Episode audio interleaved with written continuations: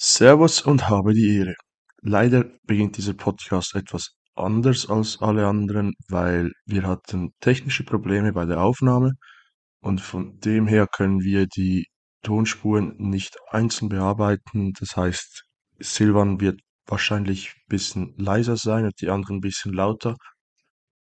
Ja, aber wir wollen euch die Folge nicht vorenthalten. Was mich und ich in Spielberg erlebt haben, wird in diesem Podcast erzählt und äh, auch das Rennen und das ganze Wochenende gab viel Diskussionsstoff.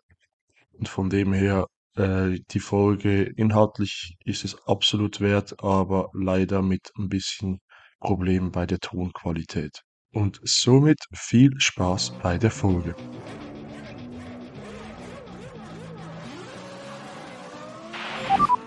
Formula Bro. Rückblick, Ausblick, Diskussion rund um die Formel 1. Der Podcast mit Michi und Silvan, Jules. Und mit mir, Bene. Du kriegst eine Zeitstrafe, du kriegst eine Zeitstrafe, du kriegst eine Zeitstrafe, alle kriegen Zeitstrafen. Und damit Servus und habe die Ehre, herzlich willkommen zur Formula Bro. Ich bin der Bene, altgewohnter Moderator wieder am Start. Und diesmal Außenstelle Schweiz auch wieder komplett versammelt. Ja, weniger lebende Zombies, als ich es erwartet habe. Die beiden schauen eigentlich relativ frisch aus, deswegen ein Grüß Gott in die Runde, die Herren.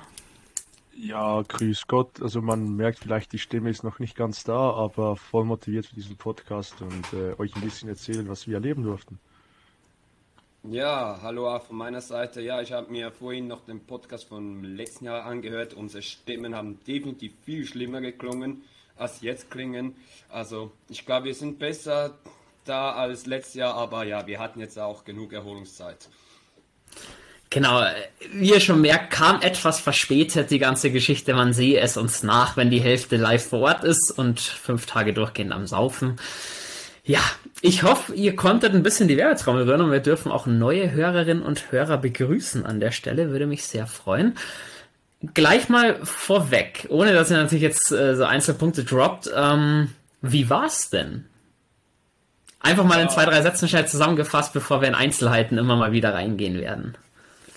Es war ein unglaubliches Wochenende, einmal mehr. Wir hatten Riesenspaß mit der holländischen Armee. Ich gehe wieder davon aus, dass in Holland keine Person mehr war. Die waren alle in Österreich. Super Campingplatz, ähm, coole Location, einmal mehr super organisiert und ja, wir hatten eine Riesenparty. Und ja, genaues werdet ihr in dieser Folge definitiv von uns noch zu hören bekommen. Silvan, dann ist die Vorfreude groß, oder? Auf die nächsten sieben Jahre, weil Österreich hat den Vertrag mit der Formel 1 bis 2030 verlängert. Ich würde sagen, da stehen uns noch ein paar wilde Wochenenden äh, bevor, oder? Ja, euch schon ich werde die nächste, sicher das nächste Jahr nicht dabei sein, weil dann genau meine Prüfungen sind. Danke, Bene, nochmal fürs Erinnern. Ja, Michi lacht, ja, da fragst du gerade den richtigen. Ja, aber ich glaube, ich habe Vollgas gegeben dieses Jahr, um nächstes Jahr schon mal vorzuholen. Und äh, ja, freut euch wirklich. Und wenn ihr euch einen GP anschauen wollt, dann Spielberg. Man sieht viel von der Strecke, Party und äh, einfach ein tolles Erlebnis. Ja, ich gehe, ich komme da gleich dazu noch schnell. Die Tickets für nächstes Jahr sind schon in den Vorverkauf gegangen, die sind schon sämtliche Tickets ausverkauft. Es werden nochmal Tickets auf den Markt kommen. Wenn ihr Interesse habt, dann schreibt schnell unser Formula Bro. Ich kann euch ein bisschen Infos geben, wann und wo die Tickets kommen. Und kann, ja, so kommt man noch an Tickets. Wie gesagt, es ging auch dieses Jahr wieder keine 10 Minuten und der komplette Spielbergring, der ganze Vorverkauf war ausverkauft. Wow, ich bin gerade echt, ich hatte die Info nicht, dass Silver nächstes Jahr passen muss. Sprackle himself quasi nicht dabei. Aber lass dir eins sagen, ich habe nicht viel mehr Lebenserfahrung, aber ein bisschen. Prüfungen kannst du wiederholen, Partys nicht. Also es ist definitiv die falsche Entscheidung, dass du nicht mitfährst. Denk noch mal drüber nach. Mach ich. Okay. Wir lassen uns überraschen, wie deine Entscheidung am Ende ausgeht. Ähm, neben der Info gab es dann schon wegweisende Infos fürs nächste Jahr. Kalender 24 ist fix äh, für alle deutschen Fans. Kleine Enttäuschung, die Party, die man in Österreich oder auch in Holland, in Zandvoort dann hat, ähm, wird es in Deutschland nächstes Jahr wieder nicht geben. Äh, Deutschland wieder nicht mit dabei. War insofern zu erwarten, ich meine, die Probleme sind seit Jahren bekannt. Daher wir auch mal sehen, wie es da mal weitergeht in Zukunft. Und ja, ich meine, wir haben ein volles Wochenende, wir haben eure persönlichen Eindrücke, wir hatten Sprint Race und, und, und. Ähm, lass uns reinstarten. War ja so anderer Modus fürs Wochenende, ein freies Training und dann direkt das Qualifying fürs Hauptrennen am Sonntag. So eigentlich ja, gerade Q1 äh, übliche ähm, Kandidaten würde ich jetzt sagen. Q2 hat zwei prominente Opfer, nicht einmal mehr Sergio Perez, der es wieder nicht schafft, einen Red Bull ins Q3 zu bringen. Und auch George, Russ, äh, George Russell nicht in Q3 mit drinnen. Michi, was war los? Ja, Perez, wenn wir dann zum Rennen kommen, wird es viele geben, die sagen, ja, oder das Resultat wissen, er hat ja im Rennen geliefert. Kann man so sagen. Problematisch, wenn du einfach drei Hotlaps machst, dreimal deine Runde gestrichen wird wegen Track Limits und du dann wieder ausscheidest, wie schon letztes Jahr. Also, wir hatten viele Diskussionen am Ring. Ähm, wie lange macht Red Bull das mit? Da gibt es viele Leute, die jetzt sagen, ja, jetzt hat er ja geliefert. Für mich hat er nicht geliefert und ähm, ich würde im Moment eher Geld drauf wetten, dass er in Abu Dhabi dieses Jahr nicht mehr im Cockpit sitzt, als dass er noch im Cockpit sitzt. Also ich glaube, dieser Stuhl, der ist richtig krass am Wackeln. Der ist richtig, richtig krass am Wackeln. Und ich glaube nicht, dass da noch lange zugeschaut wird. Das ist eine starke Aussage, weil ich glaube, die Saison darf er tatsächlich zu Ende fahren, aber man merkt so ein bisschen auch, finde ich, den Druck bei Perez. Wie du sagst, dreimal Track Limits, dreimal beste Runde weg ja, das passiert halt einem Verstappen nicht so weit. Kleine Überraschung, Hülkenberg ganz gut geschlagen auf Platz 8. Ähm, Haas generell an dem Wochenende zumindest im Qualifying wieder stärker. Auch Lando Norris mit einem riesen McLaren-Update, ähm, bisschen an Aston Martin und Red Bull angepasst, hat auch ganz gut funktioniert. Piastri hatte das Update noch nicht. Verstappen auf Pole, wie du es erwartest hast. 48.000 vor Ferrari, muss man sagen. Leclerc vor Sainz Ferrari hat im Qualifying starken Eindruck gemacht. Schauen wir mal auf die Rennen, ob sie es halten konnten. Generell, ich muss sagen, ich habe immer so ein bisschen überlegt vor dem Rennen, funke ich euch mal an, wie schaut's aus mit dem Wetter und und und. Am Samstag Regen immer mal wieder Regen. Wie habt ihr das außen empfunden? Hattet ihr Infos? Habt ihr gewusst, zieht vorbei oder war das für euch dann auch so ein bisschen pokern und abwarten? Startet jemand auf äh, Trockenreifen? Gehen alle von Intermediate? Wie war es auf den Rängen so? Wurde da viel diskutiert über das Wetter oder habt ihr gesagt, ach scheiß drauf, die sollen einfach fahren und am besten gibt's Regen? Ja gut, dann Henke, ich dachte, Silvan sagt da was dazu. Vielleicht kann ich jetzt da so ein bisschen was ausholen. Betreffend Infos an der Strecke, ähm, Bene, ich bitte dich nochmal schnell, nimm mal dein Handy zur Hand und schau dir das Bild, wir werden das Bild dann auch noch online stellen, das wir dir gesendet haben, nochmal ganz genau an. Wen erkennst du auf diesem Bild? Trommelwirbel? Äh... Ich muss tatsächlich passen, außer euch beide. Genau, und schau mal, wo, wo stehen wir stehen.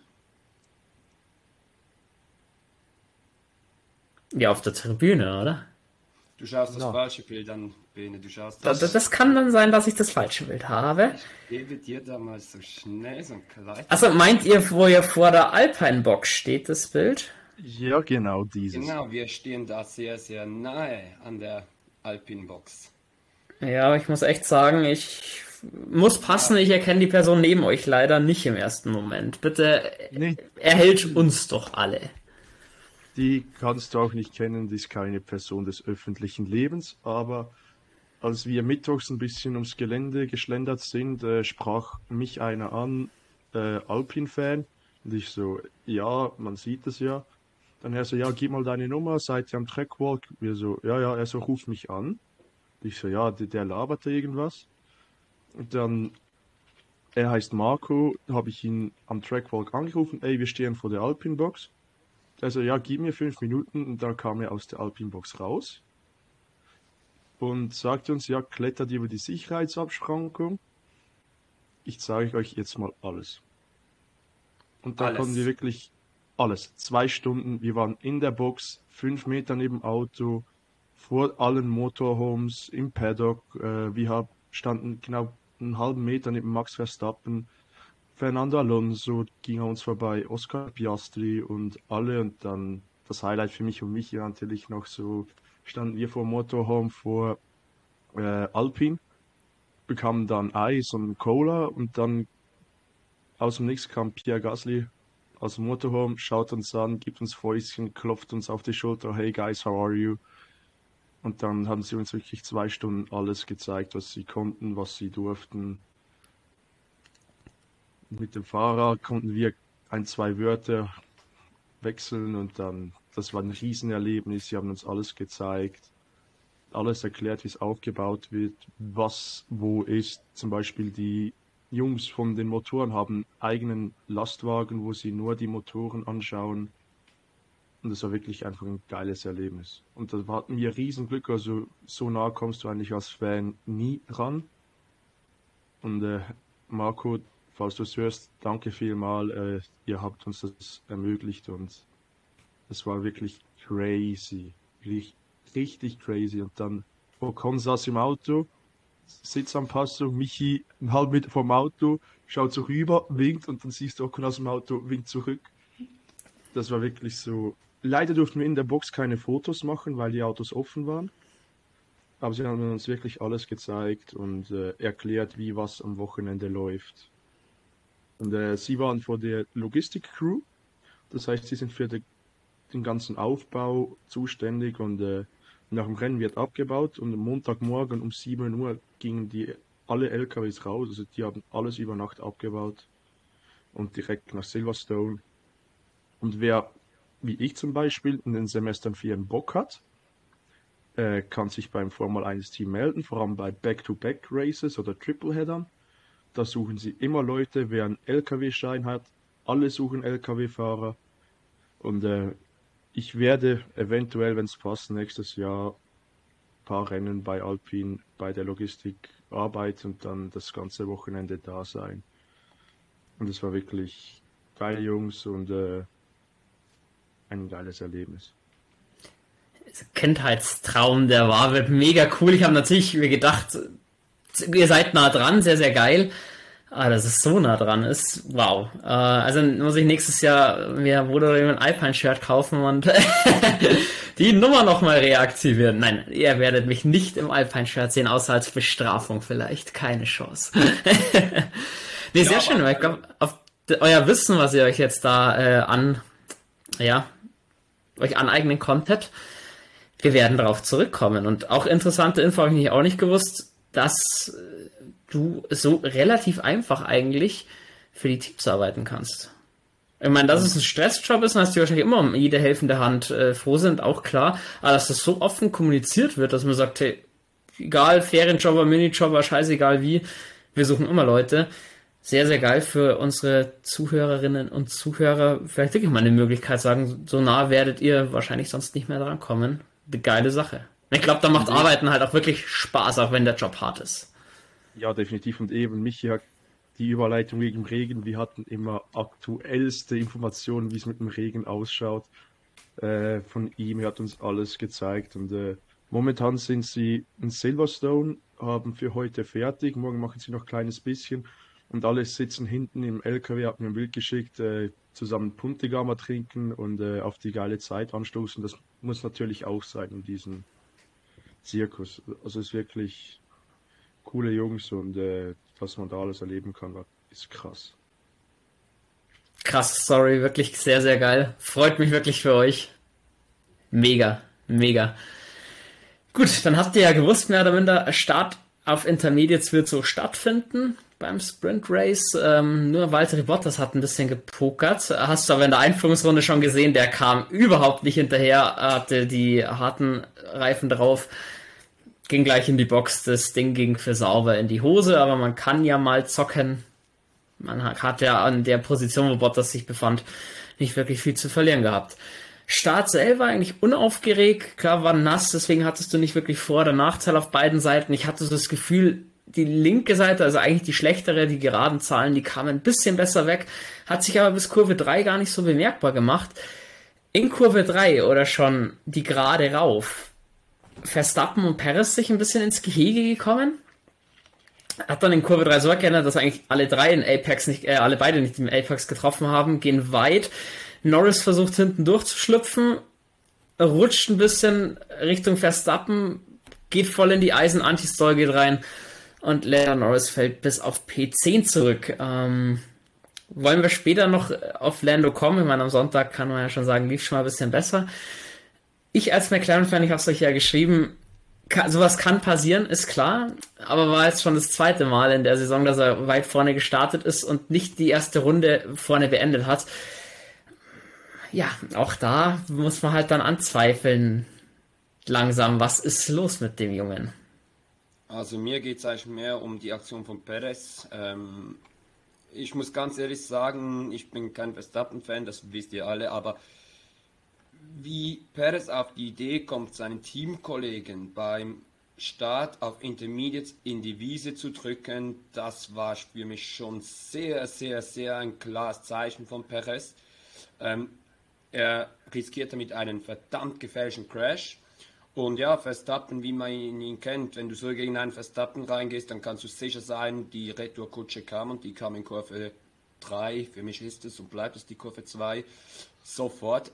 Und dass er ihn dort so von der Strecke drückt, ist, war sowas von klar. Ob es es braucht oder nicht, ähm, ja, andere Frage, dass Norris damit mitnimmt, finde ich natürlich wirklich scheiße, braucht es nicht. Und ja, aber für mich das Wunder dann auch noch runter in Kurve 4 runter, kein Crash. Dass die das so, ich bin davon ausgegangen, ich habe es mir auch noch mal im Replay angeschaut, wenn das zwei andere Fahrer gewesen, da hätte es so übel geknallt und dann wäre dann die Scheiße bei Red Bull richtig am Dampfen gewesen. Ich hatte echt so Hamilton Rosberg Barcelona 2016 Flashbacks. Also ich weiß nicht, wie das auf der Tribüne ging, aber ich habe mir schon gedacht, zack, da knallt jetzt und dann Norris Entführung. Das war der Wunschgedanke, der kam so leider nicht. Ähm, ja, also ich, ich sehe schon, es wurde hart gefeitet. Es eher Perez da die Schuld zu geben. Er muss seinem Teamkollegen Platz lassen. Und wie du sagst, wenn es geknallt hätte, dann wäre es das vielleicht für Checo Perez schon gewesen, weil ob Red Bull sowas dulden würde, dass sie dann beide ins Ausschießen, auch wenn es nur das Sprint Race ist.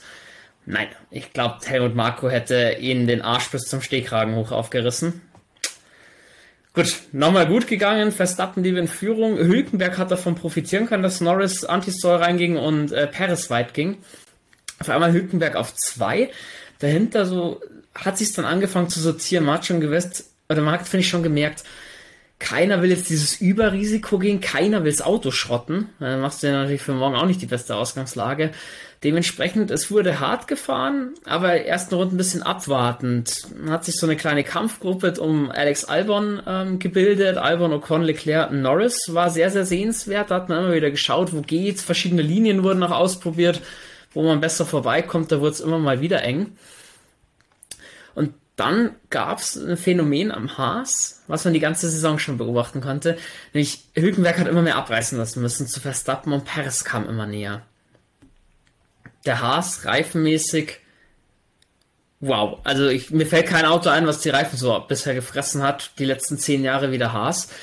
Ähm, hat bis Runde 11 gerade mal gedauert, da war Paris dann richtig dabei. In Runde 12 hat er sich dann Hülkenberg geholt, also da ging es dann schon richtig los, dass Hülkenberg sagt hat, er kommt die 24 Runden mit einem Intermediate auf abtrocknenden, äh, in abtrocknenden Verhältnissen nicht rum.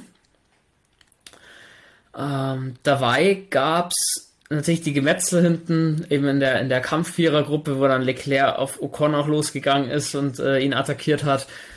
Blieb immer wieder bei kleineren Positionswechseln nichts Überragendes. Mercedes hat sich mal ein bisschen nach vorne gearbeitet, aber da ging natürlich auch Platz 11 und 12, war mal ein bisschen verloren.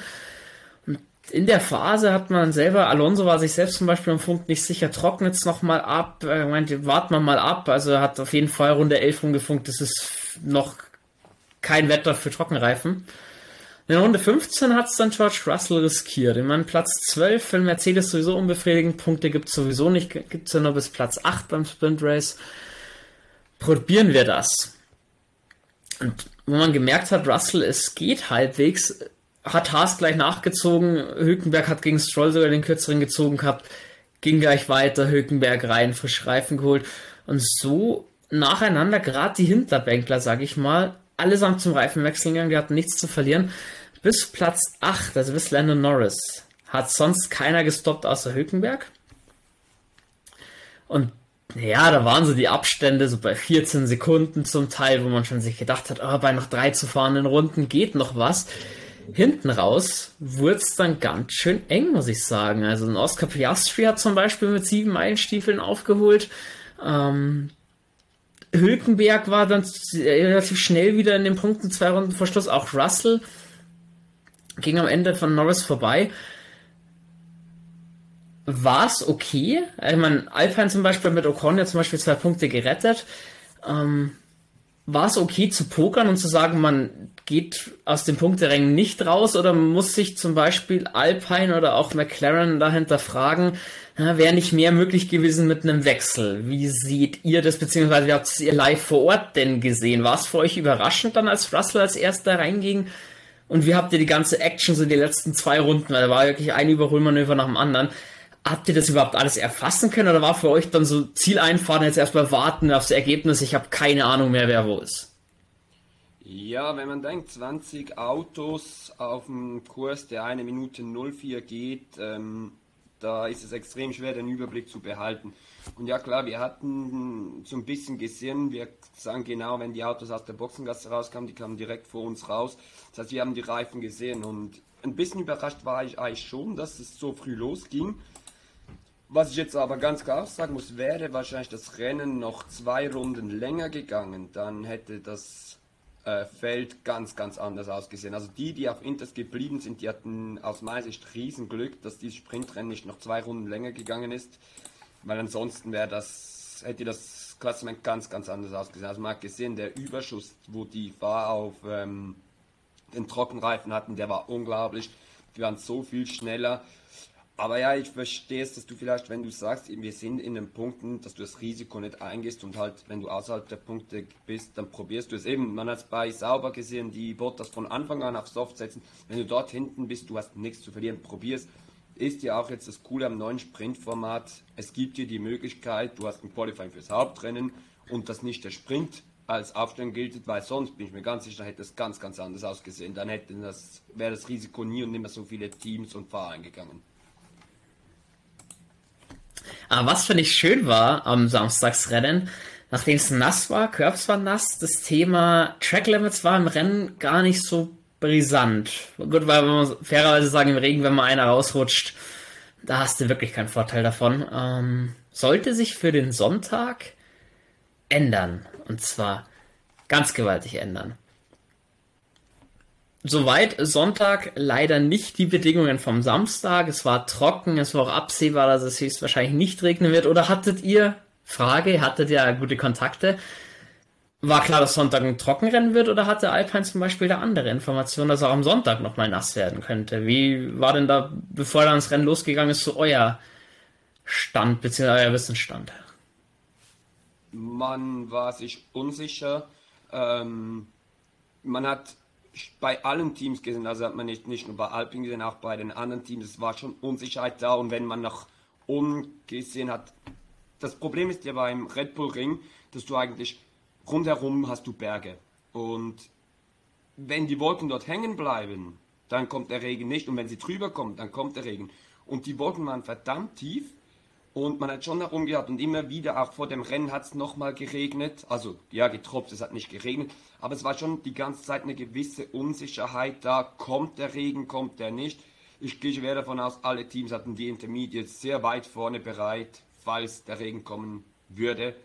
Ähm, am Morgen die ähm, Formel 2 hatte noch Regen. Also es war sehr, sehr unklar, was passieren wird. Und wir hatten dann auch nach dem Rennen nochmal Regen. Also es war sehr unsicher. Ja, also die Regenfront, eigentlich direkt hinterm Red Bull Ring kam wieder alles zusammen.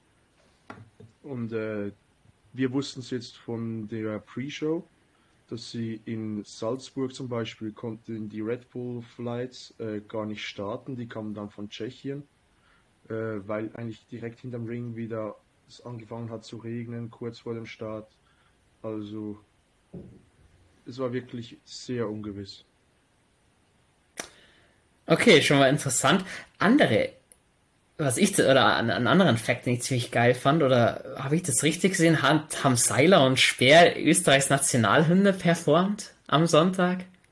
Wie krass ist das denn? Äh. War sicherlich auch ein Highlight. Da würde ich gerne noch schnell eben dazukommen. Ich denke, ist ein Thema, das wir auch noch schnell der tragische Todesfall eines weiteren sehr jungen in Spa, ähm, der am, so am Samstag passiert ist. Ein holländischer Fahrer, der 18 Jahre alt war, der beim Rennen in Spa ähnlich wie Hubert verstorben ist. Äh, wer das Video sehen will, soll es anschauen. Es ist richtig übel. Und ja, dann am, am Samstag Schweigeminute, am Sonntag Schweigeminute. Ja, es ist dann unglaublich, wenn selbst der besoffenste Holländer plötzlich dort steht. Es laufen Tränen auf der Tribüne. Wir kennen, niemand kannte den wahrscheinlich, aber trotzdem, die Leute haben Tränen in den Augen.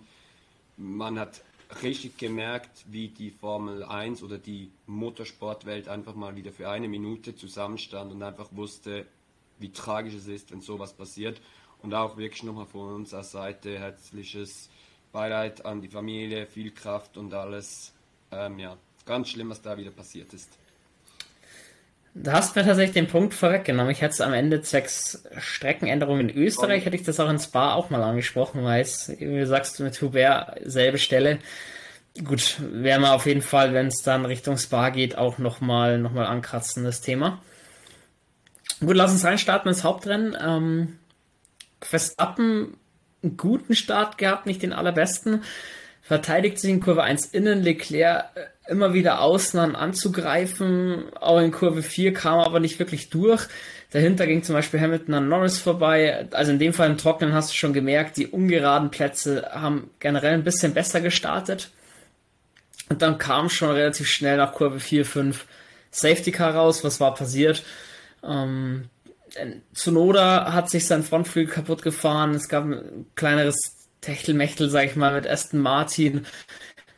Ziemlich viele Teile lagen umeinander, dementsprechend Safety Car richtige Entscheidung. Und ich finde, gerade wenn man gesehen hat, ich weiß nicht, ob es ihr mitbekommen hat, wie Zunoda in Kurve 4, dem hat die Außenplatte vom Frontflügel gefehlt, wie der gerade aus dem Kiesbett schießt. Auch da kann man froh sein, dass nicht mehr passiert ist, da er ausweichen konnte und kein hinten drauf gefahren ist. Da hast du Topspeed an der Stelle. Insofern sei hier gesagt für Alpha Tauri oder auch gerade für Yuki Tsunoda mal wieder ein Wochenende zum Vergessen. Auch Nick de Vries hat nicht sonderlich gepunktet, muss man sagen. Alpha Tauri habt ihr eigentlich Namensvorschläge? Können wir das Team danach eigentlich abhaken? Das Team wird ja neu benannt. Ja, da hatten wir auch an der Info äh, schon, hatten wir auch an der Strecke schon Info bekommen von Dr. Helmut Marco. Da kamen ziemlich klare Ansagen, wie das jetzt weitergeht. Ähm, da wird was kommen. Und ich gehe davon aus, es wird wahrscheinlich noch diese Saison über die Bühne gehen, könnte ich mir vorstellen. Also ihr kauft euch aber nicht ein, oder? Also Michi und Silvan Racing Team wird es erstmal nicht geben. Ich bin dran, kommt vielleicht noch was. Formula Bro F1 Team, powered by Mercedes, genau, oder so. Ja, es ist Red Bull Schwesterteam powered bei Mercedes. Das will ich sehen, wie du das hinkriegst, aber gut, ich, äh, wegen mir hast du meinen Segen sollst du haben, gell? Gut, äh, muss man sagen, Safety Car für mich hat es ein bisschen eine Spur zu lang gedauert, bis das Rennen wieder freigegeben wurde, vielleicht eine Runde zu lang, aber sei es drum. Runde 6 war dann Restart, soweit nicht wirklich viel passiert beim Restart. Norris hat ihn ganz gut erwischt, der war gleich bei Hamilton im Diffusor dann gehangen. Hinten im hinteren Feld wurde es ein bisschen eng, Kurve 4. Magnussen wurde davon die Fries rausgedrängt. Wie gesagt, der Fries eigentlich auch wieder am Wochenende zu vergessen gehabt. Und Perez hat sich bereits auf Platz 12 vorgearbeitet gehabt, war dann so ein bisschen hinter der George Russell festgehangen. Und ja, Lennon Norris haben wir schon gesagt, kam gut raus aus dem Restart. Äh, interessanter Fact in Runde 7. Ich meine, er hat es ja gesehen, er war ja bloß eine halbe Sekunde hinter Hamilton. Er hat in Runde 7 gefunkt, dass Hamilton bereits das dritte Mal neben der Strecke war. Also du hast gewusst, das Thema Track Limits wird uns begleiten da würde mich die Frage interessieren, weil Norris ist ja nicht der Einzige, der in Anführungsstrichen gepetzt hat. Wie findet ihr denn die Mentalität von den Fahrern in der, der Position? Weil Hamilton hat nicht da klipp und klar gesagt, er schafft es nicht, das Auto auf der Strecke zu halten. und Toto Wolf auch meinte, das Auto ist, salopp gesagt, scheiße, und er soll bitte einfach fahren. Aber wie seht ihr das, dieses Hinhängen von anderen Fahrern bei der Rennleitung? Sage jetzt, dieses Wochenende ist ein bisschen ausgeartet, aber ich verstehe die Fahrer, weil wenn die Regeln so sind, sind die Regeln so und da muss man nicht die Fahrer kritisieren, sondern die Regeln oder Track Limits oder das Layout von Track oder was neben der Strecke ist. Weil irgendwann probierst du dir halt ein bisschen Vorteil zu verschaffen als Fahrer, das kennst du als Sportler allgemein. Wenn du dem Gegner irgendwie eins reindrücken kannst, äh, dann beschwerst du dich. Von dem her, ja, ich glaube, das liegt nicht an dem Fahren, dass gemotzt wird, sondern an der FIA, dass sie ihre Rennserie nicht so im Griff haben, wie sie sollten. Ich sehe das ehrlich gesagt wirklich ein bisschen anders. Punkt 1, Hamiltons Aussage, ähm, ganz ehrlich, dann geh vom Gas. Die Track Limits sind für irgendwas da und wenn die Fahrer, sie sind die, die im Auto sitzen und dann halte ich an die verdammte Track Limits. Und wenn du es nicht schaffst, dann geh vom Gas. Dann musst du halt nochmal einen Gang weiter runterschalten oder nochmal das Gas ein bisschen mehr heben, weil es gab Fahrer, die hatten null Verwarnungen. Und das, was Silvan sagt, ja, aber wenn der Schiedsrichter zu dir kommt und sagt, erste Ermahnung und zweite Ermahnung, bei der dritten Ermahnung hast du gelb und bei der vierten hast du rot. Ganz einfach. Und die Fahrer, sie wussten es. Und äh, eben, klar, auch da, man kann der FIA Vorwürfe machen, ich werde auch noch einen Vorwurf machen, das hat mit was ganz anderem zu tun. Man kann an der Strecke Vorwürfe machen, ja, kann man, aber ey, die Fahrer sind die besten Fahrer, verdammt nochmal, haltet euch an diese Scheißlinie, ihr wisst, wo es durchgeht. Im Qualifying könnt ihr es größtenteils ja auch. Ja, also ich finde, ihr, ihr, beide habt mit eurer Meinung ja durchaus, äh, sind, sind ja berechtigt. Ähm, ich schwenke vielleicht eher so ein bisschen zu mich rüber, dass ich sage, Seinerseits verstehe ich natürlich, jeder schaut, dass er sich irgendwo einen Vorteil ergattert und natürlich gerade an so einer Strecke wie, äh, wie im Red Bull Ring, da wird vermehrt nochmal auf die Track Limits geschaut. Deswegen glaube ich auch, die Fahrer haben da schon extra nochmal reingebuttert und mehr mit der Rennleitung kommunizieren wollen. Aber es ist eben der Punkt. Äh, wenn da Kiesbett wäre, dann würde er da jedes Mal noch mehr Zeit verlieren. Ich meine, die Diskussion kommt später leider wieder, hatten wir ja letztes Jahr schon, aber wir müssen es nochmal ein bisschen auspacken, weil es halt das Thema schlechthin jetzt an dem Wochenende dann wurde. Aber Fun Fact an der Geschichte, Runde 7 hat Norris das dritte Mal mehr oder minder gemeldet. In Runde 12 hat dann Hamilton schwarz-weiße Flagge bekommen, war das dritte Mal drüber. Also die Fahrer sehen, auch wenn sie eine halbe Sekunde dahinter fahren, nicht alles so wie die Sensoren von der FIA. Ich glaube eben auf die Sensoren ein guter Übergang. Ähm, die Zahl muss man sich mal wirklich auf der Zunge vergehen lassen.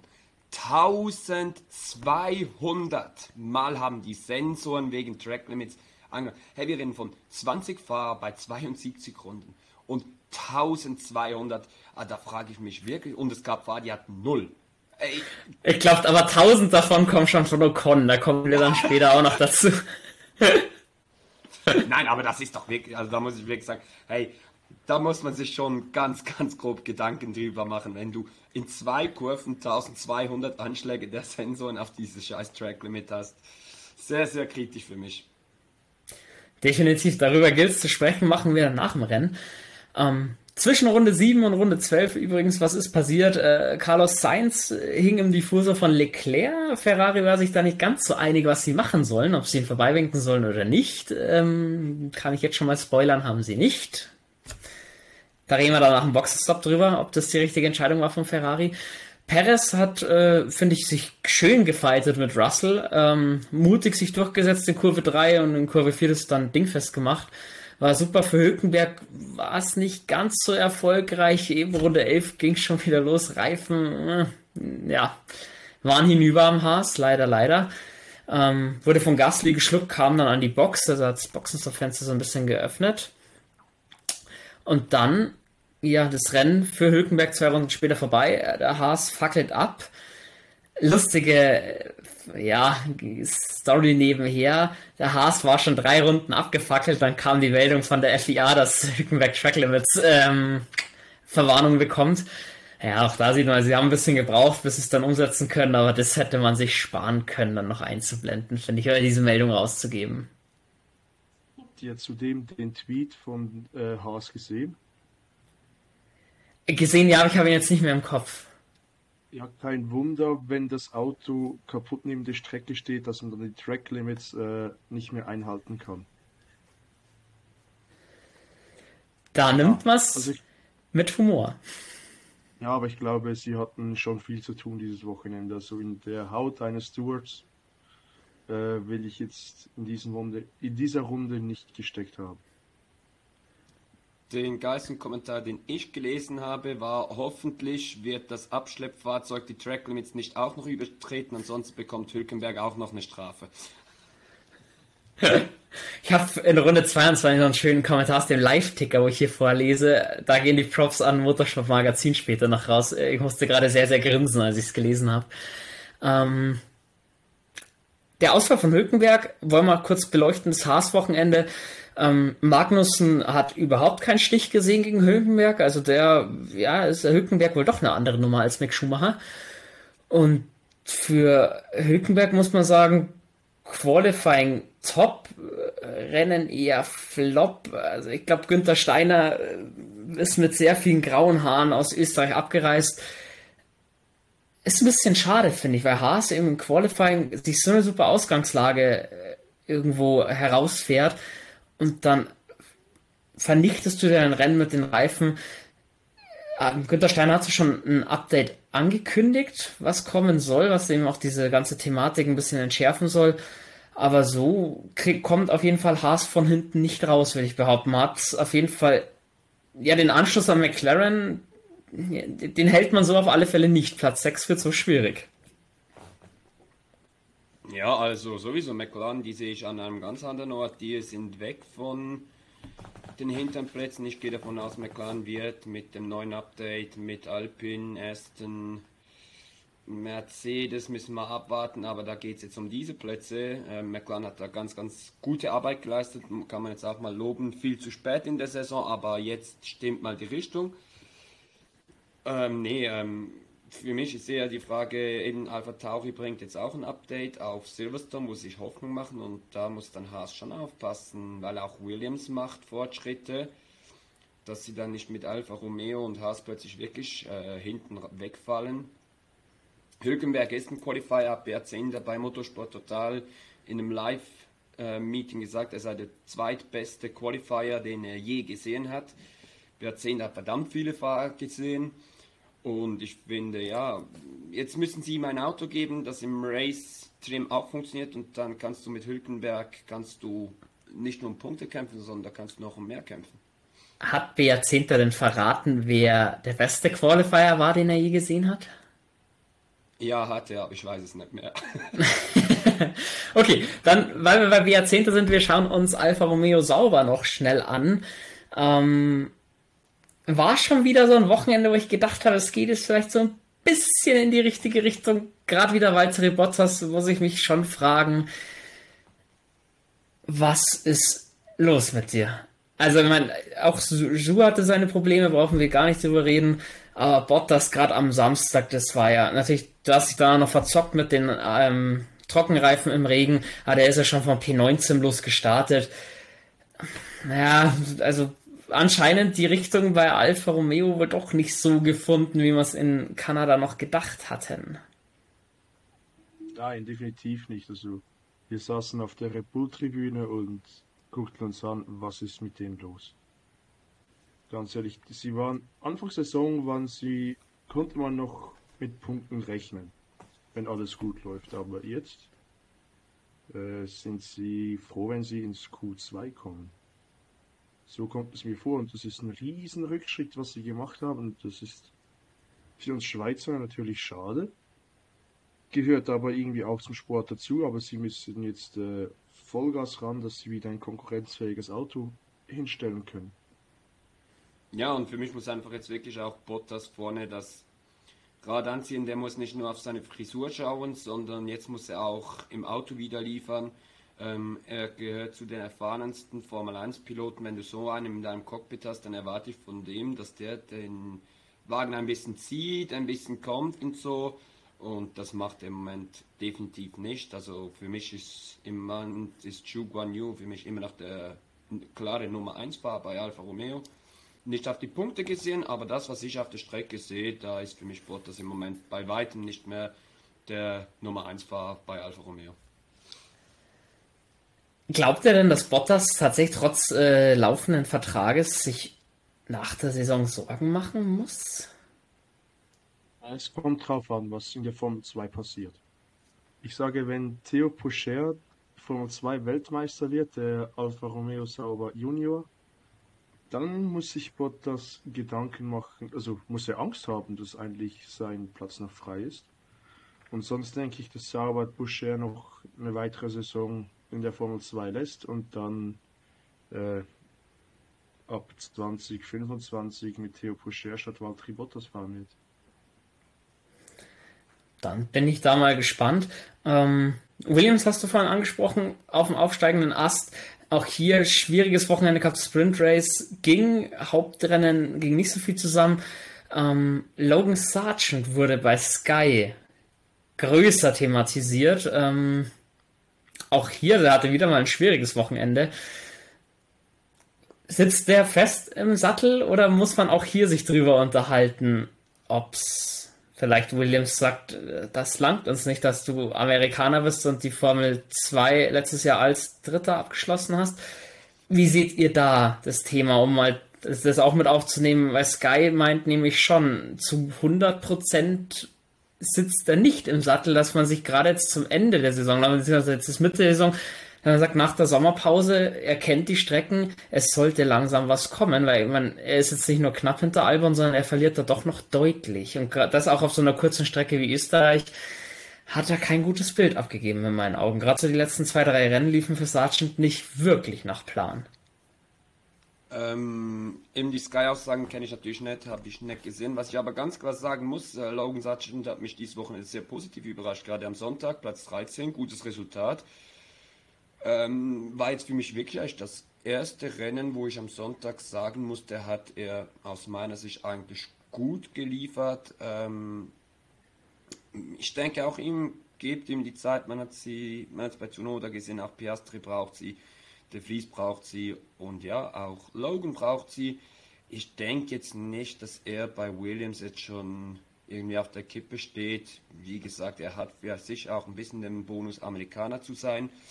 Aber ich könnte mir vorstellen, dass Logan sich jetzt stetig steigern wird und wenn er das macht, dann kommt das gut. Ich muss sagen, im Moment ist er jetzt für mich nicht ein Fahrer, der ich jetzt irgendwie sagen würde, der passt im Moment nicht in die Formel 1. So, ich glaube, es gibt zwei Dinge. Die Formel 1 will den amerikanischen Markt erobern. Mit dem amerikanischen Fahrer geht das besser und was dazu kommt, er ist ein Mercedes Junior und ist zum Beispiel kein Red Bull Junior. Weil er, ich glaube, bei Red Bull wird man da nicht so lange fackeln. Bei Tsunoda hat man jetzt, dem hat man klare, ein klares Ultimatum gegeben letztes Jahr.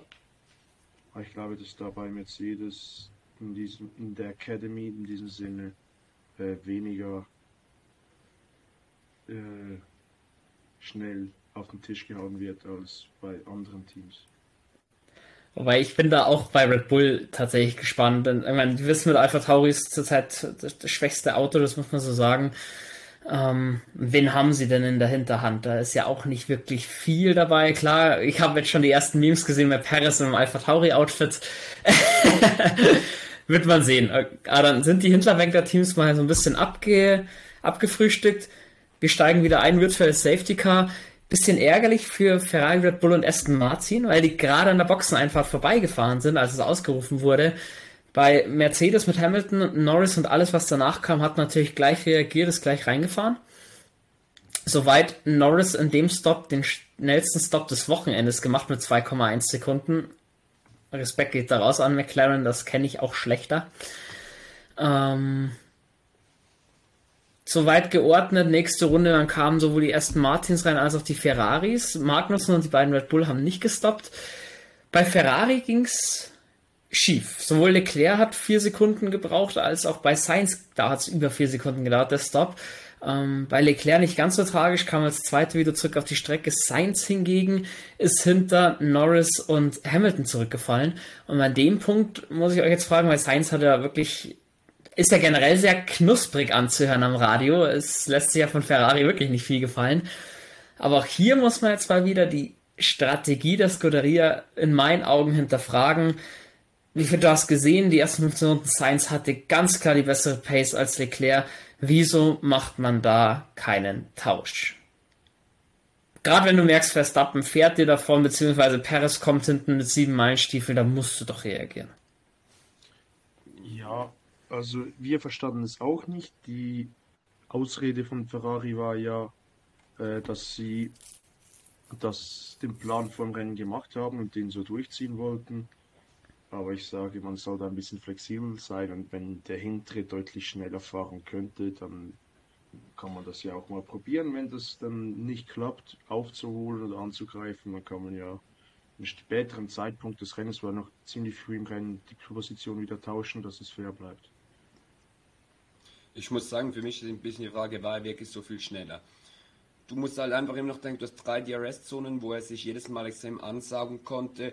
Aber wenn er vorbeigegangen wäre, habe ich das Gefühl, wäre Leclerc einfach genau dasselbe gewesen, wäre dem DRS ihm hinterhergezogen. Ja, Bene? Dann kannst du aber immer noch zurücktauschen, wenn du merkst, der kommt auch nicht voran. Klar, aber kostet Zeit. Und ich glaube einfach in der Situation, wo Ferrari ist, hast du die Zeit nicht. Ähm, dort brodelt es sowieso schon zu fest. Und dann schießen sich die beiden definitiv noch ab beim Vorbeilassen und dann hast du das Chaos wieder perfekt ich glaube, Ferrari war einfach mal froh, wir sind auf 2 und 3. Wir lassen jetzt einfach so und gehen null Risiko ein und wollen einfach diese Plätze irgendwie sicher nach Hause bringen. Und ich könnte mir schon vorstellen, ich habe mir auch überlegt, wieso macht ihr nicht DRS-Spiel? Du könntest ja sagen, immer einer mit DRS wieder vorbei.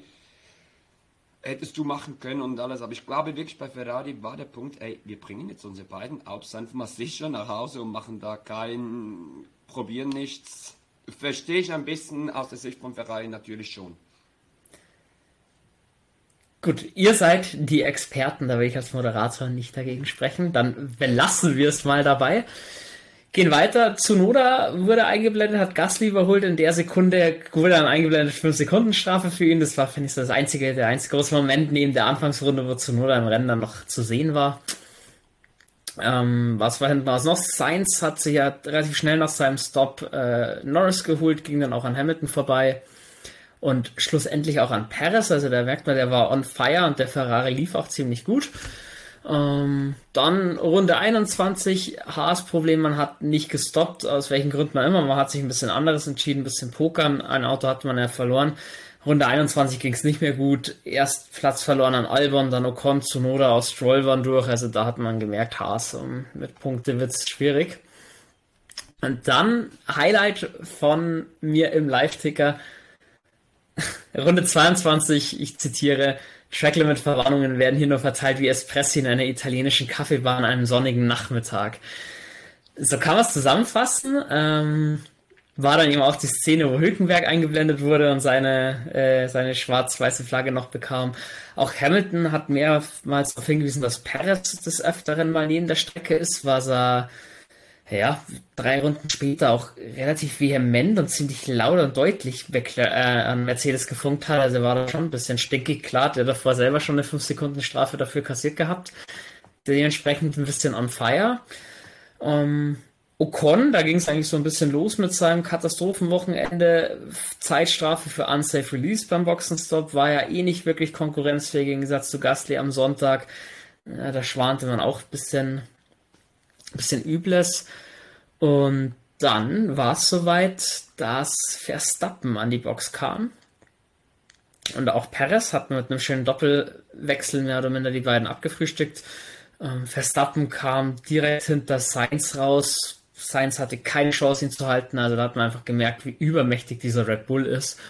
Und auch Perez ist zwar ähm, bis auf Platz 10 zurückgefallen nach seinem Stop, aber auch da hatte frische Reifen und da war Alex Albon äh, Frischfleisch, also soweit kein Thema. Verstappen Stück für Stück sich natürlich rangearbeitet an Leclerc, da war dann eben auch klar, so wie Sainz ergehen wird, wird es auch später Leclerc ergehen. Da kommen wir gleich drauf. Ähm, nämlich die zwei englischen Streithähne, sage ich mal, Norris und Hamilton, die ja doch ein schönes Duell geliefert haben. Über Runde 28 hat es dann Norris äh, ziemlich stark gemacht äh, hat in Kurve 2 Hamilton so auf die Kampflinie ein bisschen rausgezwängt, hatte selber einen besseren Radius, besser rausbeschleunigt und vor Kurve 4 war er vorbei. Man soll sagen, super gemacht, super Duell auch der beiden, schön Platz gelassen und für mich als McLaren-Fan schön zu sehen, Norris konnte sich halten für Hamilton ohne Probleme. Macht Mut, ähm, Norris so ein bisschen Track-Limit-Probleme gehabt in der Runde, wo er dann Hamilton davonfahren wollte. Sein Renningenieur auch nur gemeint, du, du wirst dich jetzt hassen, wenn ich dir sage, aber acht auf die Track-Limits. Das hat wirklich fast jeder Fahrer gehört. Ähm, was gab's dann noch? Runde 32 hat man bei Ferrari diskutiert und zwar nicht mit Plan A, B, C oder D, sondern hat man offen ausgesprochen, was man so denkt. Drei-Stop-Strategie war ein Thema. Ja, sollte es am Ende nicht werden, kann man ja sagen. aber gut drauf reagiert, muss ich sagen. Er hat ja nur noch mit No reagiert. Also war, glaube ich, ziemlich klar, das war für mich wieder Löckler, hat sich wahrscheinlich gedacht, aber was überlegt ihr euch dort drin? Sitzt dort drin irgendjemand, der sich das Rennen anschaut und ein bisschen, weil dieses No kam so aus der Pistole geschossen und so aggressiv. Ich bin mir hund, der saß dort drin und dachte sich wirklich, Alter, überlegt ihr ein bisschen dort drin. Wir sind auf Platz, waren sie noch auf 1 sogar? Ich glaube, ja, ja, ja, ja, und das war mit einer Frage, wollen wir auf 3 starten? Völlig durch, es war wieder mal Ferrari durch und durch. Ähm, ja, wie du sagst, das war in der Zeit, wo Verstappen mit sieben Meilenstiefeln aufgeholt hat, hatte ihn dann auch zwei Runden später äh, bergauf anbremsen, Kurve 3, keine Chance für Leclerc ihn zu halten.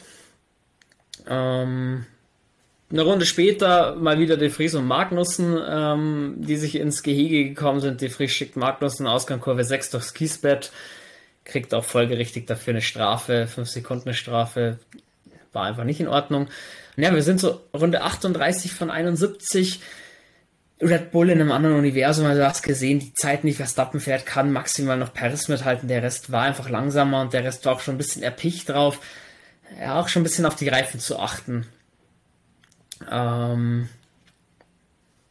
weil man schon gewusst hat, man weiß nicht, wie lange es geht. Es waren eben die Diskussion 3 Stop, 2 Stop, wie, wie soll man umgehen damit? wurde dann so in Runde 40, 41 äh, obsolet, die ganze Diskussion. Ocon hat zu so diesen Reigen an zweiten Boxenstops eröffnet, hat da seine Zeitstrafe gleich mit abgesessen. Stop war trotzdem scheiße, also wir können, Ocon kommen später noch dazu, aber das Wochenende für ihn war, er hatte schon mal bessere. Ähm, haben dann nachgezogen, viele Fahrer, Norris kam rein, Russell noch Albon kam rein. In der Zeit hat sich Perez schon an Alonso vorbeigekämpft gehabt, da hat man einfach gesehen, Red Bull in einem anderen Universum. Hamilton hat dann reagiert äh, mit Boxenstopp. Norris hat sich Gasly geholt, also mit Gasly ist man ein bisschen länger draußen geblieben. Hat man trotzdem nicht den riesen Zeitvorsprung sich einfahren können bei Alpine. Und dann kommen wir zu einer kuriosen Szene. Ich weiß nicht, ob ihr das mitbekommen habt. Habt ihr gesehen, dass Bottas, obwohl er eine Runde hinterher lag, die blauen Flaggen missachtet hat und gegen Alonso gekämpft hat? Also ich weiß auch nicht, man, für Alonso hat der Alonso hatte auch ein ziemlich einsames Rennen. Natürlich vorne immer so ein bisschen die Möglichkeit, auf Norris und Hamilton und auch ähm, Sainz auszustoßen, aber doch ein paar Sekunden dahinter. Ich finde trotzdem, muss ich sagen, die Aktion von Bottas unnötig. Er hat blaue Flaggen, er ist eine, eine Runde zurück. Was soll das? Man, klar hat sicherlich beiden Spaß gemacht, aber muss das sein? Nein, braucht's nicht, aber beide waren gut drauf, wahrscheinlich zum Fighten. Ja, eben. Ich glaube, beide dachten sich so, hm, ich sehe endlich mal jemand, lass ein bisschen fighten und dann gehe ich vorbei und dann lasse ich ihn vorbei. Dann hatten wir kurz ein paar Kurven unseren Spaß und dann geht es weiter. Zieht Alonso vorbei und Bottas hinkt wieder hinten her. Bene, gab es da einen Funkspruch dann von Alonso? Hast, hast du da was mitbekommen? Hat er sich beschwert? Ach, auch im Nachgang habe ich nichts, wurde nichts eingeblendet oder wurde auch nichts nachher bekannt gemacht. Vielleicht hat er sich halt gedacht, ach, der Depp lassen doch. Oder eben, wow, fighten wir halt ein bisschen mit denen, haben wir eventuell was zu tun. Genau. Ähm, ja, die, die Regel der zweiten Boxenstopp lief weiter vor. Sainz kam dann rein, der fiel hinter Norris zurück, äh, musste auch seine Zeitstrafe noch absitzen. Ähm, von daher aber war auch so klar, Sainz wird da wieder vorbeigehen. Ferrari Pace doch noch ein bisschen stärker gewesen als die von ähm, die von McLaren.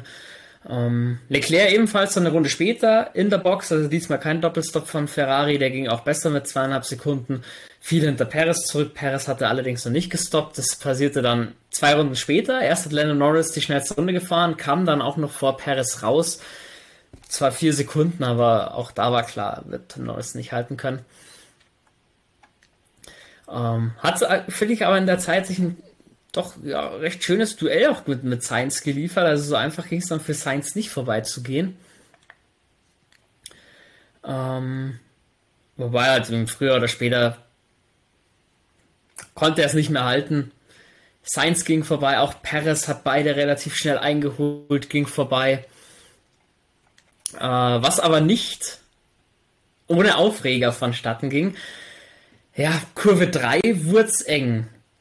Also Perez dieses Wochenende, ich will nicht sagen auf Krawall gebürstet, aber ich finde schon, du kannst, also ein fairer Zweikampf sieht anders aus. Also da auch da war Potenzial durchaus da, dass es knallt sehenswert, weil es ging ja über mehrere Runden. Sainz hat sich der Klasse verteidigt. Aber da glaubt ihr da, dass man auch als Red Bull dann sagt, so, Junge, du hast ein Auto, was mindestens eine halbe Sekunde schneller ist. Beruhig dich, du kriegst schon wieder deine Chance. Oder erwartet ihr sowas dann von Red Bull, dass man Ferris doch ein bisschen kühlt und sagt, come on, mach mal ruhig? Oder wie habt ihr das gesehen? Die ganze Situation um das Duell Sainz gegen Perez? Ich sah es von Perez als dümmer als Gott erlaubt. Das erste Mal bremst Sainz früher ab und holt sich DRS vor Kurve 3. Okay, so jetzt weiß ich es. Gut.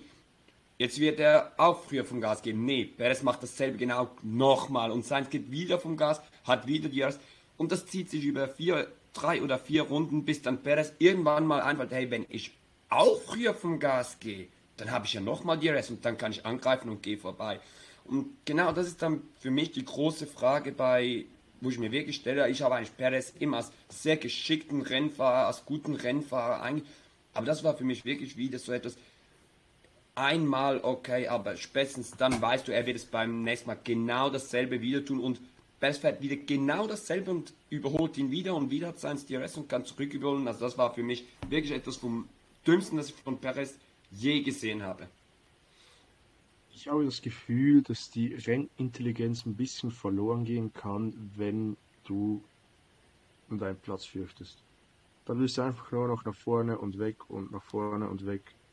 Dass du, ich glaube, Perez, der spürt den Druck extrem und von dem her probiert er einfach alles, um wirklich vorne zu sein. Und ja, dass es ein, zweimal passiert, ist okay. Beim dritten Mal ist es dann wirklich blöd, aber ich kann ihn da schon ein bisschen nachvollziehen, wenn du um, um deinen Platz fürchtest, dass es äh, ein bisschen anders reagierst. Das ist auch so bei uns. Wenn du um deinen Job fürchtest, dann arbeitest du auch ein bisschen anders, als wenn du weißt, du hast ihn auch sicher. Da mag was dran sein. Ich bin echt gespannt, was mit Danny Rick dieses Jahr noch so passiert oder auch dann nächstes Jahr passiert. Schauen wir mal. Ähm, Gut gegangen ist es, ich muss sagen, generell in der Phase, die letzten zehn Runden, es waren mehrere sehenswerte Zweikämpfe. Also ich glaube schon, wenn man da live an der Strecke ist, kann man doch mal schnell einen Überblick verlieren. Da war Stroll gegen Albon, wo dann Stroll sich in Kurve 4 nochmal vorbeigekämpft hatte. Im hinteren Mittelfeld, wo eigentlich ums Platz 16 ging, waren Bottas, Magnussen, Zunoda und Piastri in dem Vierkampf irgendwie verwickelt. Sah wirklich schön aus. Ähm, und dann zwei Runden Verschluss Verstappen-like, anders kann man es nicht sagen, hat 23 Sekunden Vorsprung und stoppt für die schnellste Runde. Da auch die Frage, hättet ihr das Risiko eingegangen als Red Bull zu sagen, weil man muss ja sagen, Perez war ja nicht auf, äh, nee, den, man hätte ja durchaus den Sieg verlieren können. War es Ego? Wollte man den Punkt wirklich unbedingt holen?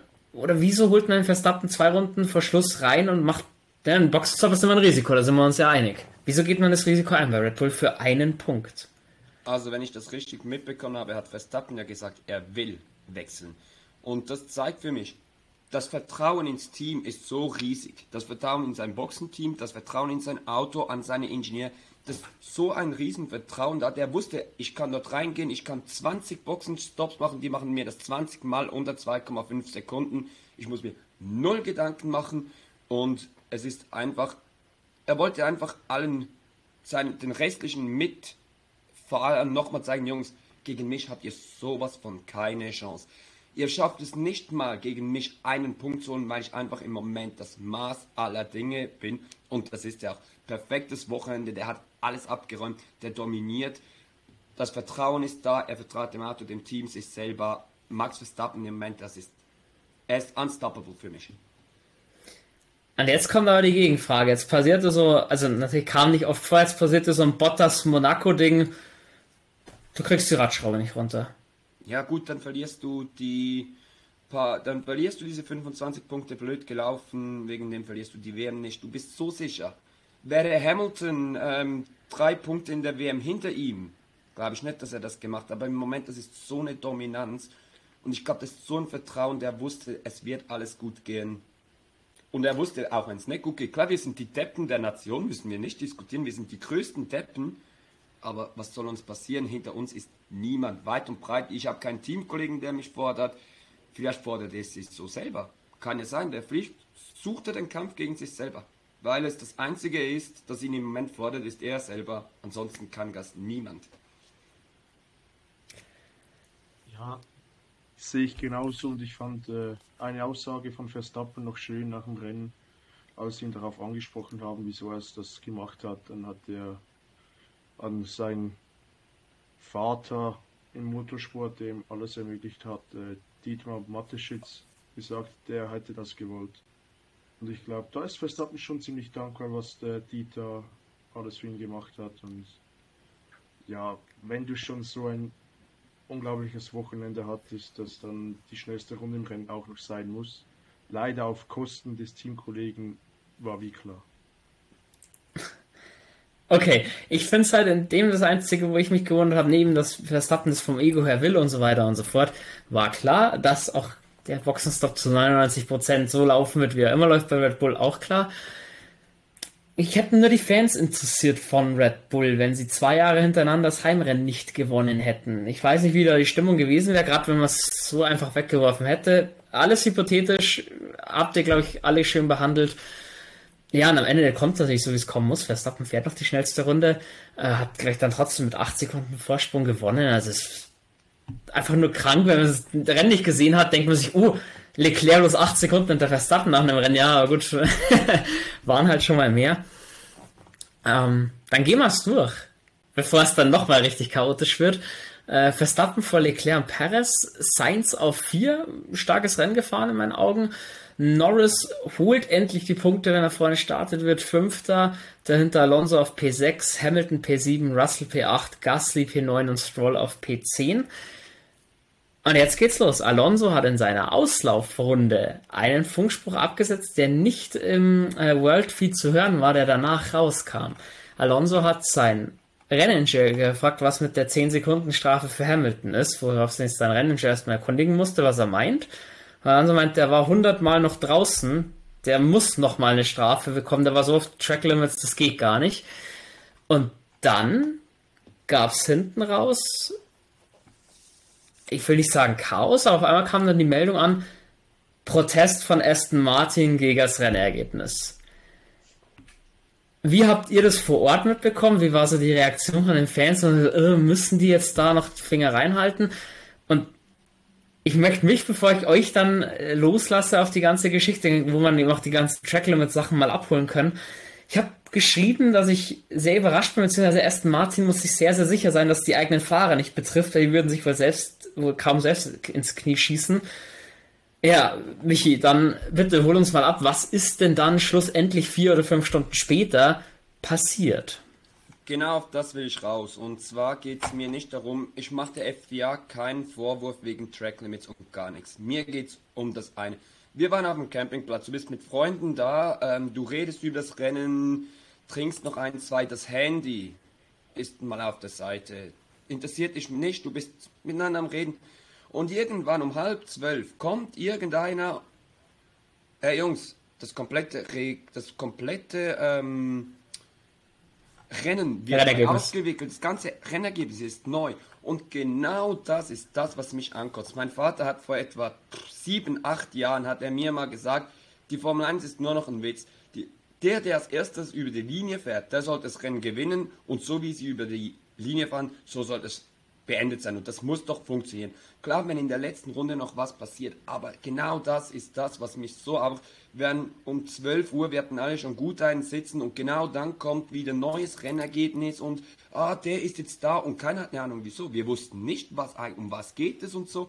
Wir haben das dann eigentlich erst am nächsten Morgen mal genau gefasst, um was es ging.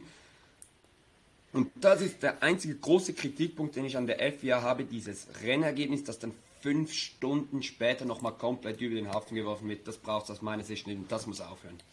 Ja, du hast vorhin noch gesagt, die hatten 1200 Fälle anzuschauen. Das schaffst du halt nicht in einer halben Stunde. Und jetzt kam von der FIA aber noch der Hinweis, selbst wenn Aston Martin nicht protestiert hätte, hätten sich das Rennergebnis nochmal angeschaut. Aufgrund dessen. Jetzt möchte ich eigentlich viel mehr dann auf die Situation eingehen. Hatten wir letztes Jahr schon das Thema Track Limits. Wir hatten das ganze Wochenende über, außer am Samstag, wo es geregnet hat. Klar, da hältst du dich von den Curbs ein bisschen weg. Ähm, warum hat man es jetzt in einem Jahr nicht geschafft, da eine Lösung hinzubekommen, dass das aufhört? Weil am Ende gehst du aus diesem Österreich Grand Prix raus, der, wie du sagst, der geiles Event war, super organisiert und so weiter und so fort, spannende Rennen, allem drum und dran, hat alles geliefert, aber am Ende kommt, redet jeder nur über die Entscheidung am grünen Tisch am Ende. Wie kann das sein? Und man, was haben wir letztes Jahr vorgeschlagen alles? Habt ihr neue Ideen, wo man sagt, wir sind jetzt ein Jahr weiter, neue Einsichten? Ist ein Streifen Gras oder Kiesbett noch eine Idee oder warum ist das nicht der Fall? Bitte lasst mich da mal in euer Seelenleben ein bisschen Einblick haben. Was denkt ihr denn über diese ganze Thematik Kurve 910 beim Red Bull Ring? Also, die FIA die Formel 1 wollte ja schon nach dem letzten GP, dass auch dieses Jahr an der Strecke Änderungen vorgenommen werden. Was heißt Kiesbetten in Turn 1, 3, 9 und 10 mit noch Gras oder so, dass du das Track Limits Problem limitieren kannst. Nun, für die Streckenbetreiber ist es ein immenser Aufwand, finanziell wie auch streckentechnisch, weil die müssen dann ja auch wieder weg, weil es ist ja eine Hybridstrecke wegen äh, dem MotoGP. Oder besser gesagt, die MotoGP will weniger Kies wegen der Sicherheit.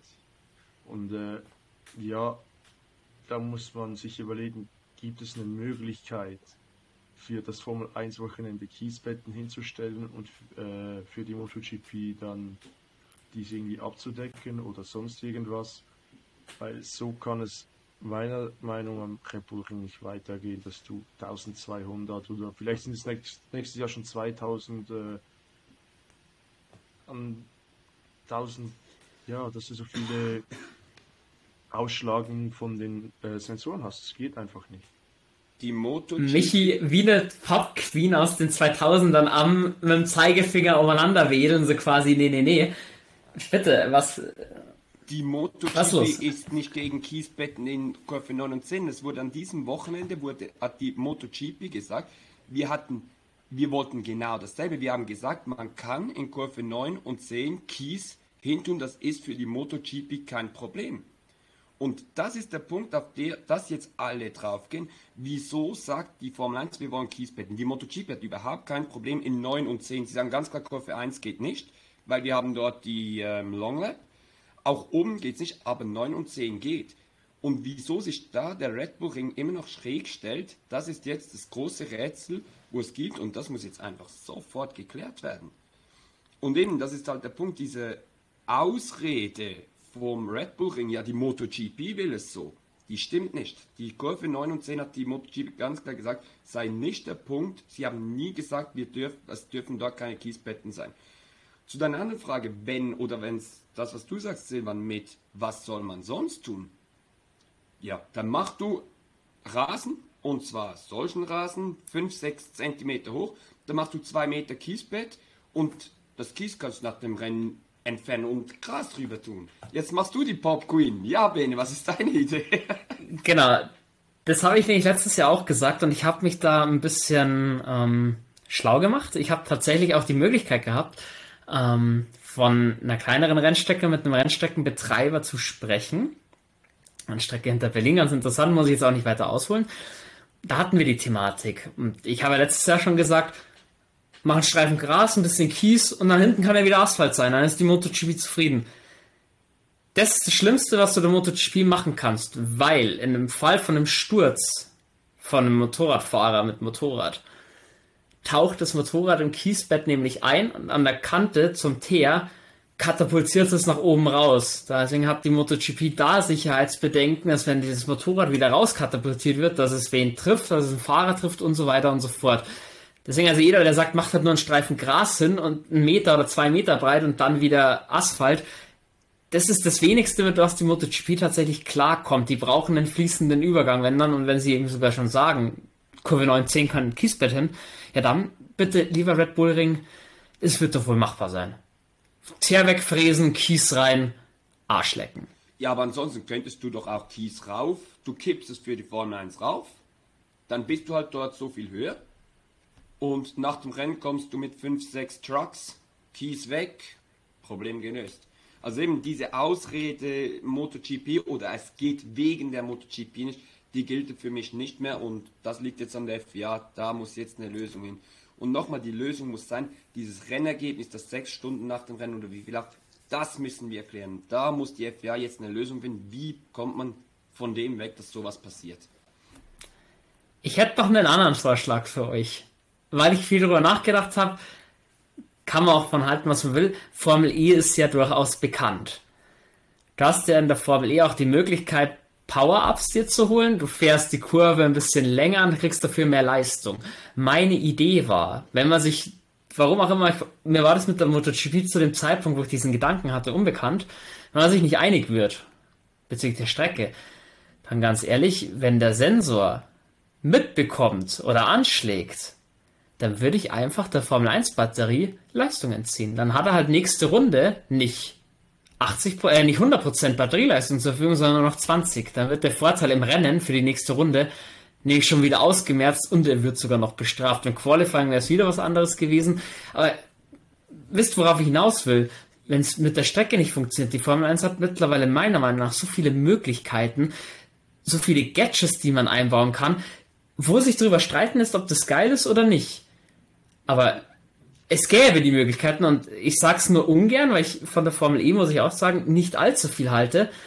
Aber dieser Power-Modus, den die da haben, ist schon interessant. Das muss man ihnen schon lassen. Der bringt schon auch noch mal ein bisschen andere Dynamik ins Rennen. Das kann sich jeder mal anschauen, wenn die Formel E läuft und dann gerne auch mir, kann gerne mit mir diskutieren und die Meinung mal austauschen. Aber ich finde nicht, all, nicht alles ist schlecht, was die haben. Da kann man auch als Formel 1 mal rüberschauen, tatsächlich.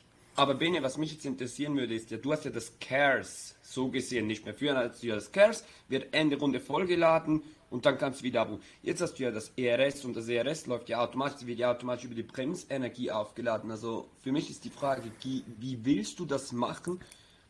Willst du blockieren, dass du dann eine Runde, wenn das geht, ich weiß, da habe ich jetzt wirklich, da ist mein technisches Wissen viel zu wenig weit. Beim Cares würde es für mich jetzt Sinn machen, du lädst die Batterie nur halb aber ob das beim ERS überhaupt möglich ist oder ob du sagst, ja, du gut, du hast drei Runden kein DRS mehr.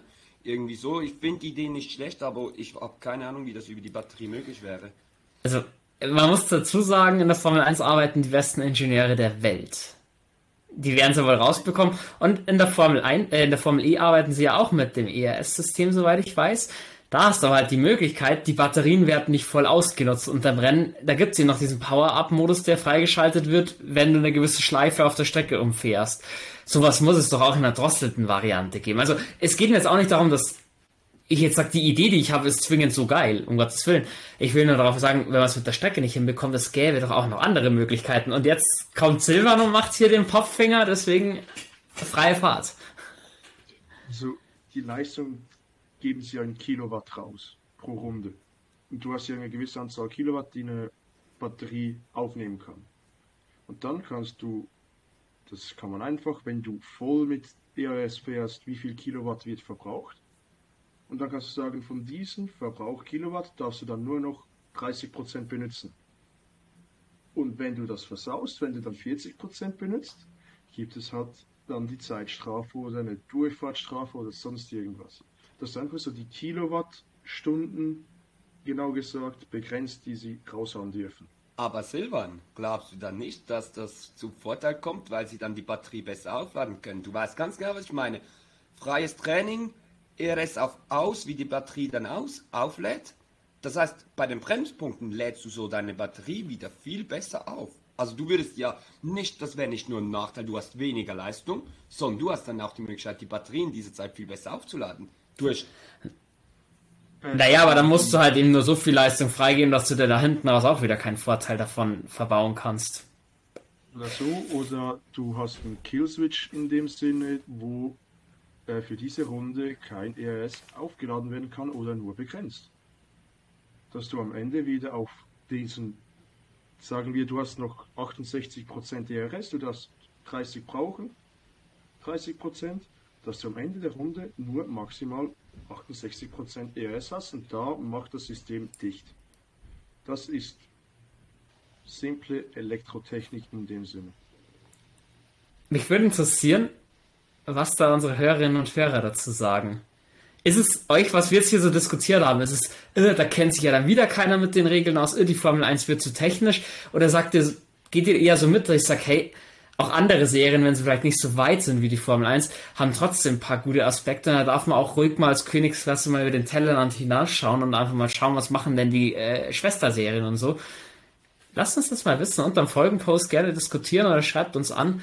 Würde mich sehr, sehr interessieren, wie es da die Leute denken. Ich werde für Jules auch noch ausdiskutieren, wenn er mit dabei ist. Ja, auf jeden Fall Ende vom Rennen, beziehungsweise das äh, finale Rennergebnis, was ja dann Stunden später kam, hat es doch noch ein paar erwischt. Ähm, Lewis Hamilton Zeitstrafe bekommen, fällt zurück auf Platz 8. Carlos Sainz fällt zurück auf Platz 6. Norris wird doch Vierter, Alonso Fünfter. Russell am Ende bleibt auf 7. Gasly fällt zurück auf 10. Stroll geht vor auf 9. Und Esteban Ocon wurde zurückgesetzt in den Ungarn Grand Prix 2021. Der hat 40 Sekunden Zeitstrafe bekommen. 50 sogar, irgendwie so. 10 im Rennen und 30 nachträglich. Oder 15 im Rennen und 30 nachträglich oder irgendwas so. Also der hat auf jeden Fall sehr interessante Rennlinien, würde ich sagen. Also schlussendlich für Alpine, ihr als Alpine-Fans, ähm, wie seid ihr zufrieden gewesen mit dem Wochenende ausbaufähig? Habt ihr euch mehr erhofft oder sagt ihr, es war okay? Also ich habe natürlich bei unserem Kollegen im Team nach, nachgefragt, wie ist die Stimmung? Und er hat eigentlich dasselbe gesagt, was ich gedacht habe. Ja, die Stimmung ist jetzt nicht äh, Friede, Freude, Eierkuchen, aber es gab sicher schon Wochenende, wo sie schlechter drauf waren. Also Und ich, ich aus meiner ja, Michi? Ich aus meiner persönlichen Sicht muss sagen, ich habe mit dem gerechnet. Ich habe, es hätte mich sehr gewundert, wenn Alpin in Österreich vorne mitfahren kann. Österreich ist keine Strecke für Alpin.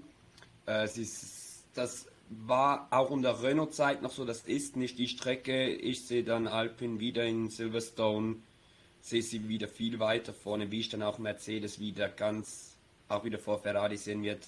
Spielberg ist eine Strecke, die liegt gewissen Teams und anderen liegt sie nicht und dass Alpin da nicht um die Podestplätze fahren kann, war mir eigentlich schon vor dem GP ziemlich klar. Das ist einfach so. Da muss man einsehen. McLaren war wie ist eine McLaren-Strecke im McLaren und sie haben nachgeliefert. Ich glaube, der Red Bull Ring hat das ein bisschen an sich.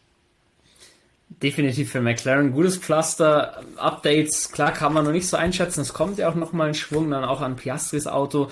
Also halt Norris, ja, ein bisschen am Ende noch gute, gute Punkte eingefahren. Den Samstag so ein bisschen wettgemacht. Hat auch gesagt, er hat Vertrag bis 25 und egal ob es gut läuft oder schlecht läuft, den wird er erfüllen.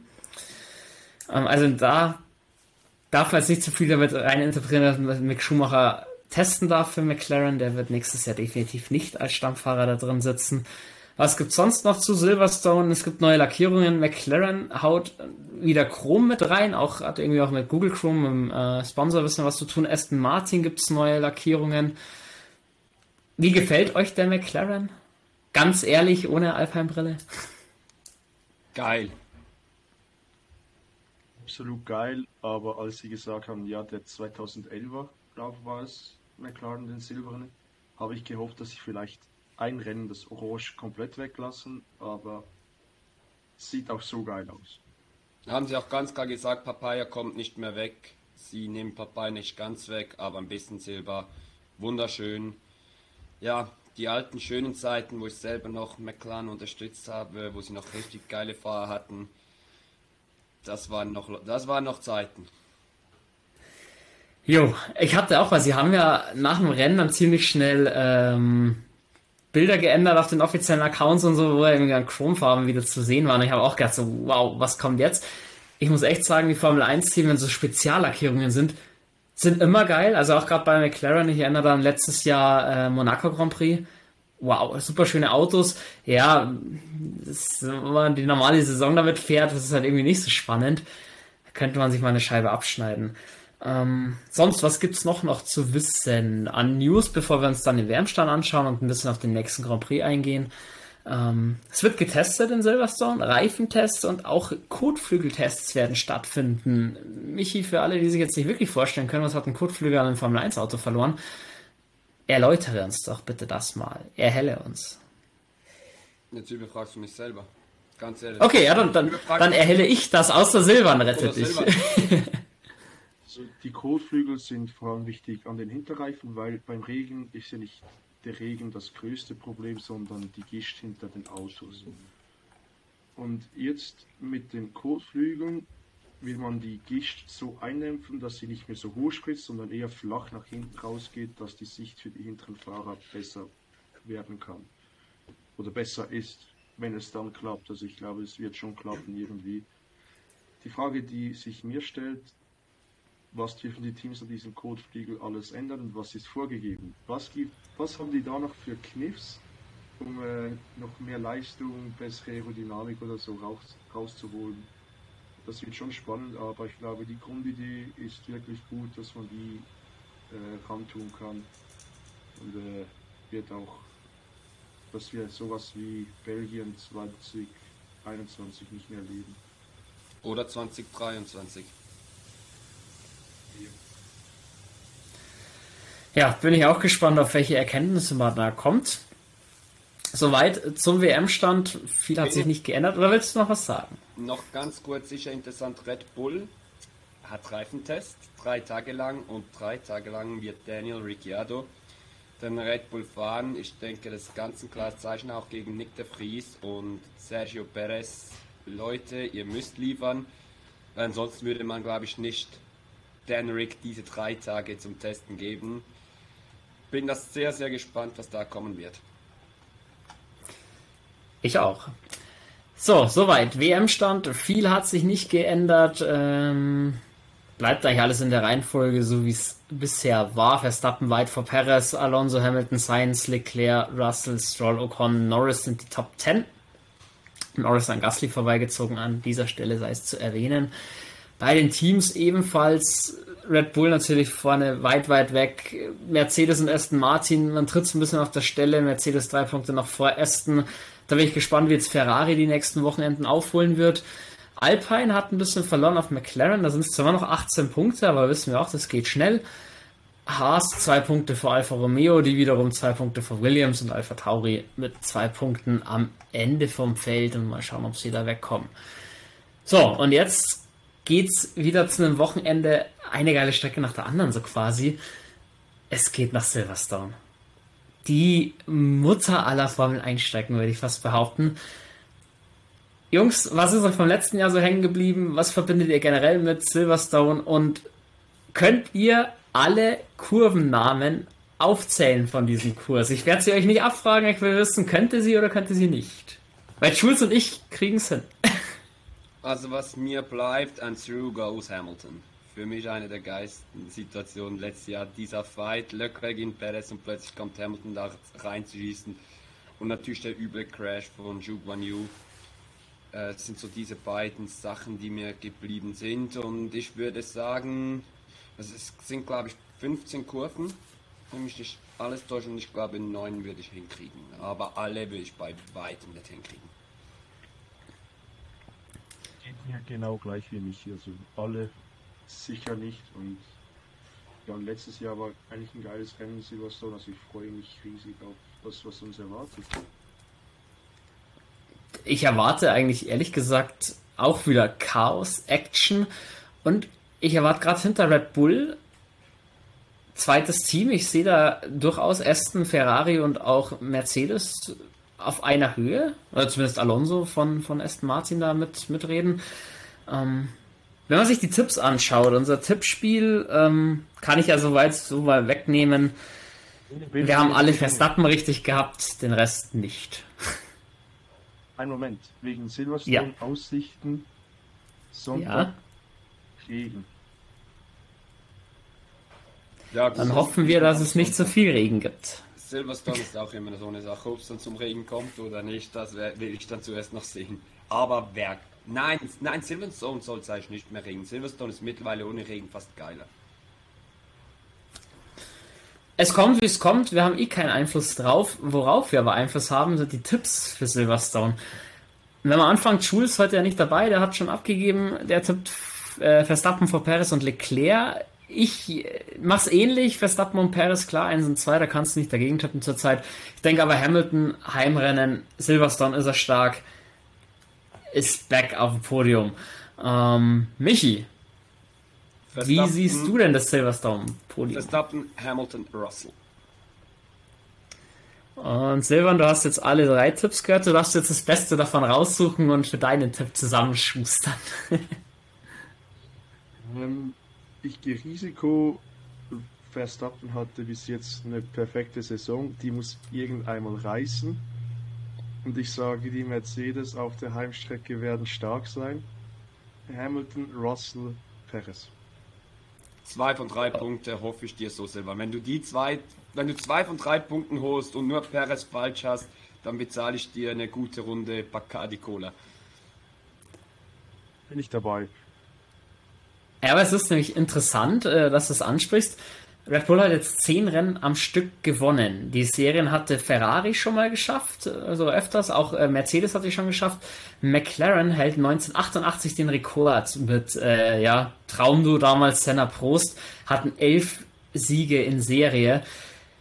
Schauen wir mal, ob Red Bull den einstellen kann oder nicht. Verstappen letztes Jahr ja ein bisschen Probleme gehabt in, in Silverstone, vielleicht er dieses Jahr wieder probier mal vielleicht, wisst ihr, weiß jemand von euch, hätte Russell den Sao Paulo GP nicht gewonnen, sondern Verstappen oder Perez, wie viele Rennen in Serie hätte Red Bull nach dem GP von Österreich gewonnen?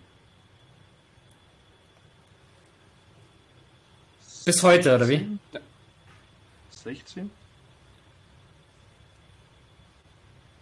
Ich würde sagen, ein mehr 17, wenn sie Sao Paulo gewonnen hätten. 20 Siege in Folge. 20, das 20 Siege in Folge, wenn Russell diesen GP von Sao Paulo nicht gewonnen hätte. Und das ist schon krass. Also das ist schon eine dicke Nummer. Mhm. Ja, eine Ära na, jagt gefühlt die nächste. Gut, Leute, mein Sheet ist leer. Wir haben jetzt eineinhalb Stunden gequatscht, äh, viele schöne Themen gehabt und auch weniger schöne Themen. Gibt's von euch noch irgendwas, was wir vergessen haben, was ihr noch erzählen möchtet an Anekdoten? Ich, the stage is yours, wie Uri Geller mal gesagt hat. Bene, soll ich dich jetzt nerven? Mich, mich kannst du gar nicht nerven. Silvan, wer war dann dein Driver of the Day von Österreich? ah, doch, er kann mich doch nerven, muss ich gerade feststellen.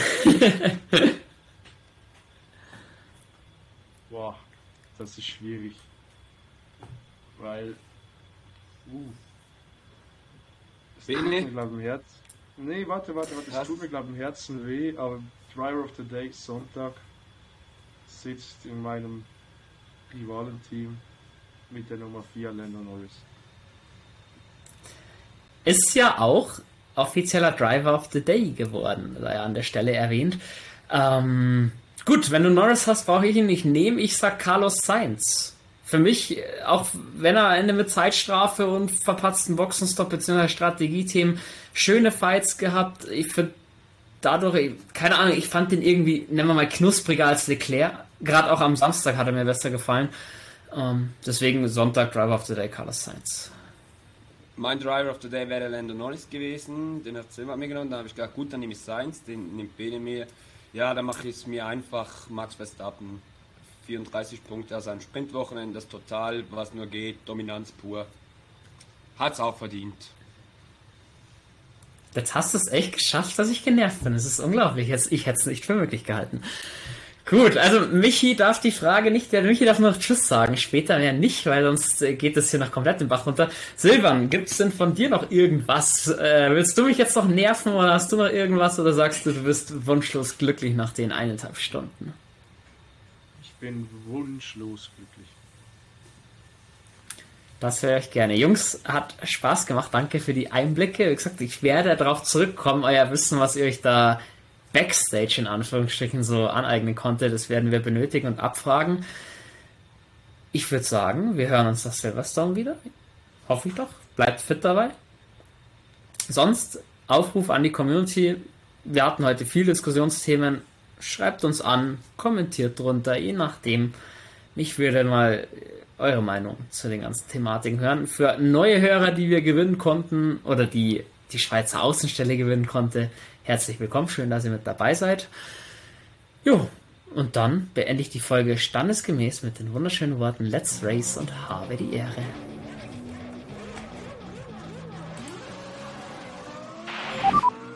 Formula Bro.